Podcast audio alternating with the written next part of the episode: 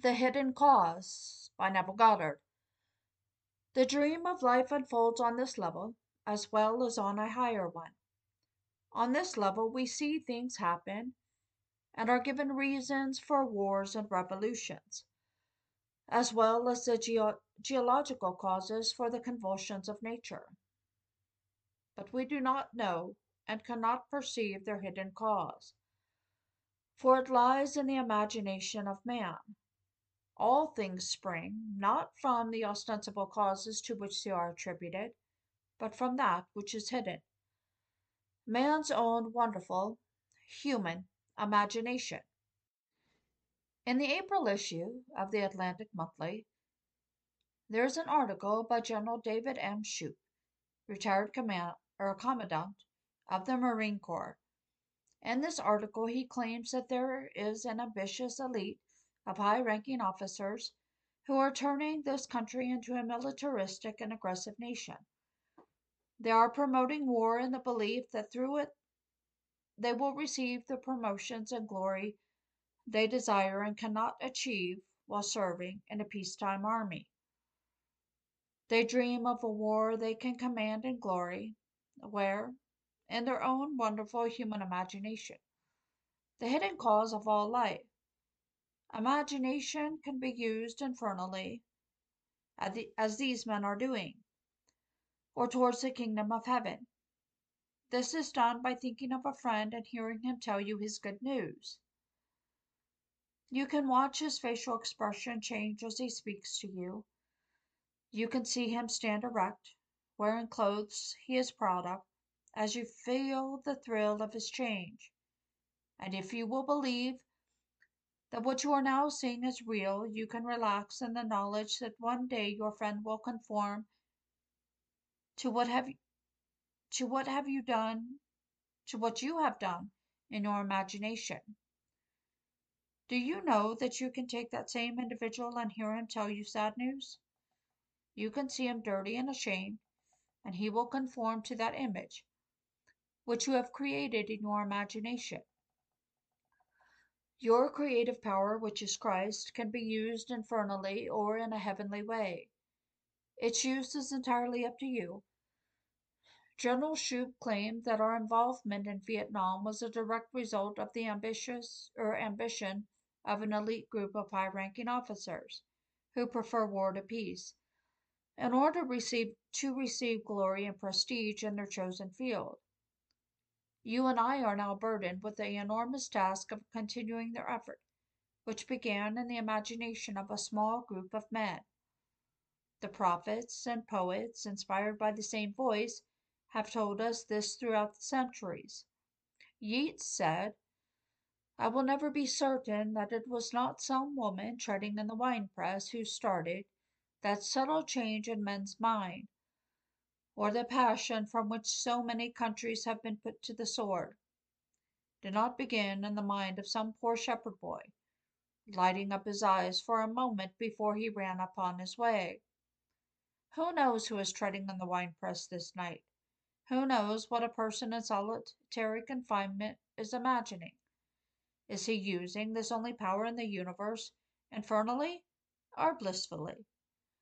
I hope you use your imagination in the state of bliss, for the outside world is alive because of this hidden power within you. I know that a man imagining intensely can influence millions. He can act through many men and speak with many voices. This little group of men imagining their promotions are influencing millions and moving through unnumbered men toward their goal. Those who cover their costumes with medals, like the Stalins and the Hitlers of the world, are displaying their complete misunderstanding of God's power of imagination. I ask you to believe me, for I am speaking from a level of one who has awakened from the dream of life. I have experienced Scripture and know it is a true story from beginning to end. The Gospel tells us of a pattern which repeats itself in everyone. For every child born of woman has within him an ancestral self, a heavenly being who supports him. This is the one who said, "I will never leave you or forsake you. A child is alive because a son of God who is the emanation of that ancestral self is in it. We are told that bounds have been set to the peoples of the earth according to the number of the sons of God. You were given the gift of awareness because of the immortal son of the ancestral you, who will never forsake you, not in eternity. See how precious you are in the eyes of He who is the power of powers? Now do not misuse this power, but use it only in love. Every person you meet, regardless of his pigment of skin, the nation behind him, or the so-called sect he is associated with, is alive because your ancestral being, who has no beginning and no end, is behind this mask, or behind his mask, and he is behind yours. That one is taking him through the necessary experiences to make him one with himself, as the ancestral you, who is taking you through the necessary experiences to make you one with himself. Eventually, you and he will return to that one being who sent you out in the first place. That is your destiny. Now, in the Gospels, we are told that the risen Christ turned to his apostles and said, "There are those standing here who will not taste of death until they see the kingdom of God." Scholars claim this prophecy failed because they do not know what or where the kingdom of God is. It is not a realm, but a body, and it is not out there, but within. If, as Luke tells us, the kingdom of heaven is within you, who would know you entered it but yourself? And if you told your friends and it was not what they expected, would they believe you? No, they would continue to claim the promise was not fulfilled. Yet I say the promises of God will not be broken. There are some standing here who will not taste of death before they enter the kingdom of God. The kingdom, being within, is entered when the curtain is split. Only then can you see the blood of your ancestral being who died to become as you are. Recognition causes you to fuse with it, and rising like a fiery serpent, you enter that holy sepulchre where the drama began. Matthew knew that the violent took the holy sepulchre by force. The word translated violent here means life, to press oneself into, to find a place within. Life is in the blood. Contemplating the blood of God himself, you fuse with it and become life itself. The Father, having life in himself, has granted you his emanations, to be life itself, becoming one with your ancestral being. You are no longer the emanated, but the Godhead through which the emanation occurred. So this statement is true. There are some standing here who will not taste of death before they enter the kingdom of God. But the only ones who will know it are those who experience it. This goes on forever and ever. If you are looking for the kingdom of God on the outside, you will look in vain. For the kingdom is within and cannot be entered from without. In his 16th chapter, Matthew claims that they will see the Son of Man entering his kingdom. But in the 9th chapter of Mark and Luke, it is called the kingdom of God. Now, after making the statement that some standing here will not taste death before they enter the kingdom of God, Peter, James, and John are taken into a high mountain where his countenance is completely altered before them. You may think this took place on the outside, but it takes place within. The evangelist took this appearance of resurrection and recorded it as Jesus' external ministry. Just as when I tell you what happened in me, I speak externally. Yet the three people who witnessed my transformation appeared within. Recently, a lady wrote telling of finding herself in a cage, observing three men etched in gold, and a woman holding an infant. This is a perfect adumbration. The three first appeared to Abraham in the book of Genesis and were confirmed in Peter's second letter, where he remembers Peter, James, and John were formed to witness the majesty of the one who was born. There are always three. The cage in which this lady found herself is the holy sepulchre, or immortal skull, where the drama began, and where it comes to its fulfillment. She saw the sign of her approaching birth from above, in the form of a woman holding a child, and the three witnesses to this event. She, the emanation of her ancestral being, will awaken in that cage, to return to her ancestral being, enhanced by becoming one with her celestial self. While in this world of Caesar, seemingly detached and lost, you are not. For your human imagination is a wonderful power. It is yours to use lovingly, or as unlovingly as those men did with their dreams of wars, in order to get a little medal and be promoted. So what if they do? Eventually they will all be buried, and 2 generations later no one will know they ever existed. Our cemeteries are filled with monuments to those who thought themselves so important, yet no one recalls who they were. So I say, what does it matter if you own the world and lose your life? I urge you to seek the kingdom of God, for when you do, you come into a power unknown to mortal man. All of the atom bombs in the world cannot compare to the power you are destined to fall heir to. You will possess a power that can still the world, but you will never know this power without love. With this power, unrestrained, you would still a nation, face its inhabitants toward the ocean, and put the idea of entering it into their mind. Then when you release this power, they would all march into the ocean. But you will never know a power greater than you know love. The power known to earthly man is nothing compared to the power of love. With that power, you can stop the thought process of another, change it completely. And when you allow that energy to flow once more, he will move in a different direction, not even realizing that a change had taken place within him. When the embodiment of reason asks the risen Lord, "Do you not know that I have the power to crucify you and the power to set you free?"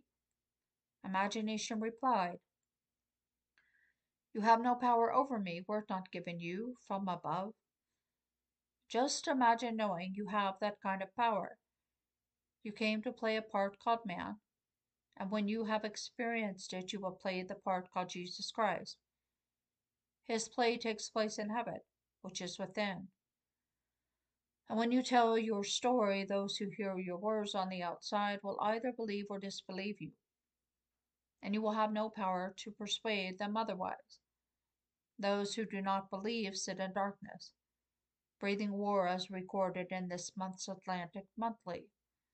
Although the salaries of these men come from the pockets of civilians, they are believing our country into a militaristic and aggressive nation in order to become more glorious in their own little minds. But I tell you, your ancestral being, called the Son of God, shed his blood for you, that you may have life in yourself. I know, for when my body was torn in two from top to bottom, I saw that blood of God as my own wonderful ancestral self.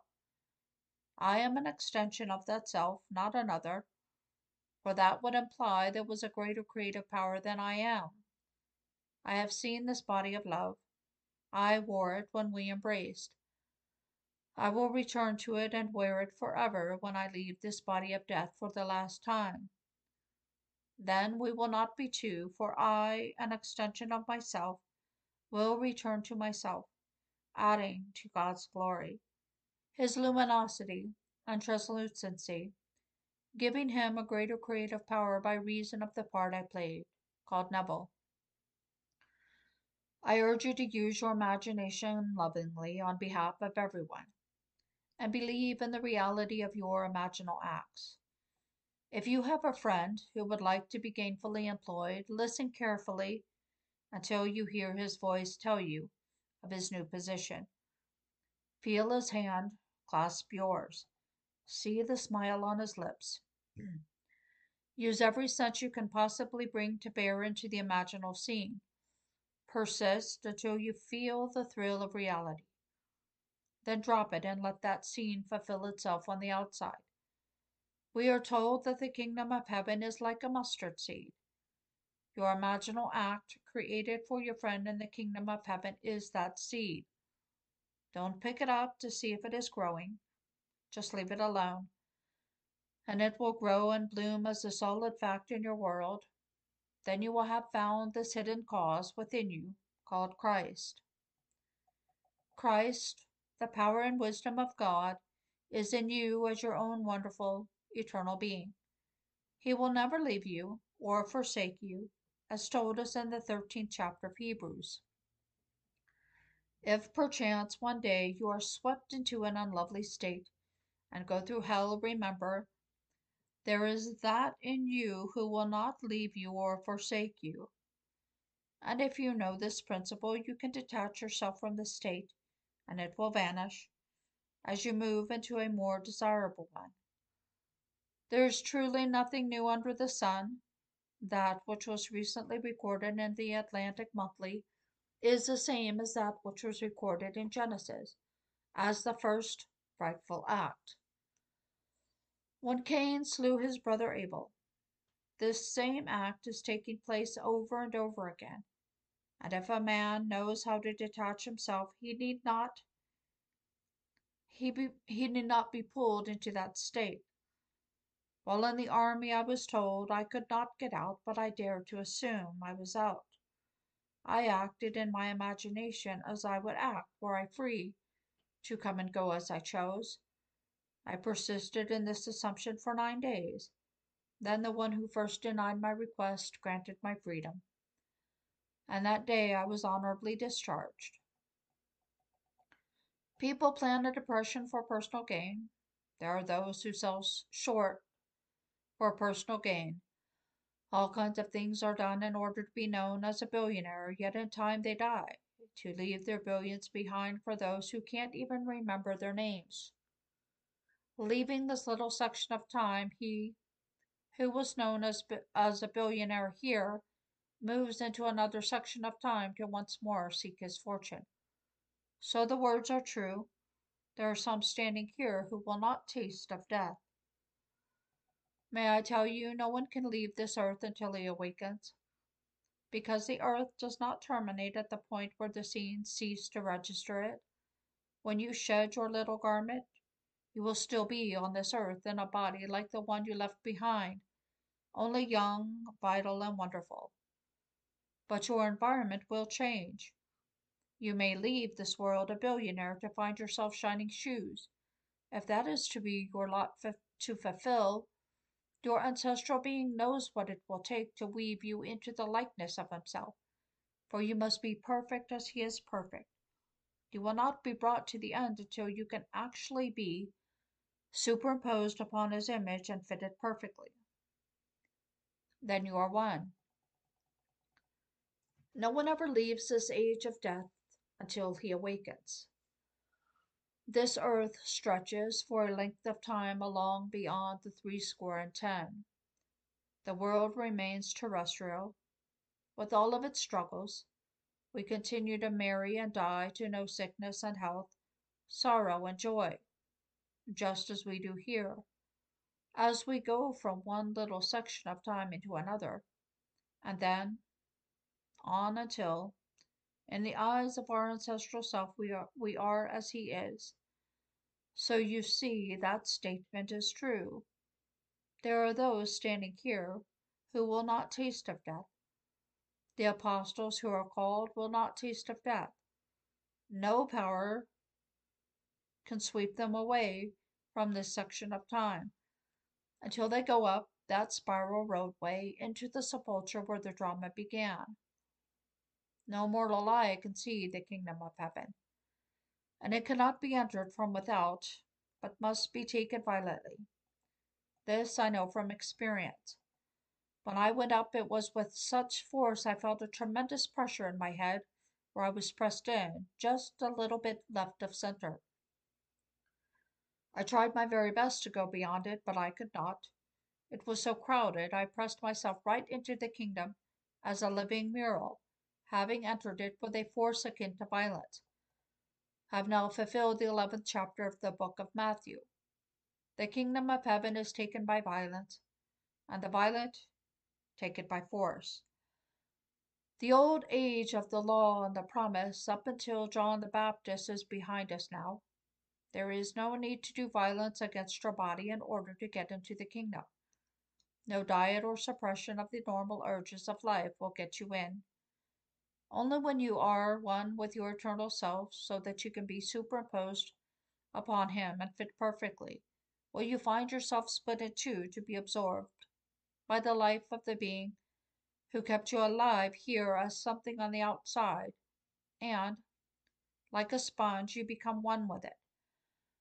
Then, having life in yourself, you will return to your skull where the dream began, arriving with such force your head reverberates like thunder. But knowing that there are people in this world who plot and plan violence, don't try to compensate. Rather plot and plan things of love and affection. Do that, and you cannot be drawn into another circle. I tell you, you are an immortal being. You were the Son of God long before the universe came into being. It was you who brought it into appearance for this great experiment. You are a ray of the being. Really, you are one with he who is radiating you. And he will not forsake you, but will continue to put you through the paces as he fashions you into his likeness. Then he receives unto himself all of the experiences through which you will have passed, and is enhanced and glorified by them. He is afflicted as you are afflicted. He suffers as you suffer. And when you return, you and he are one, for the being radiating is one with the ray.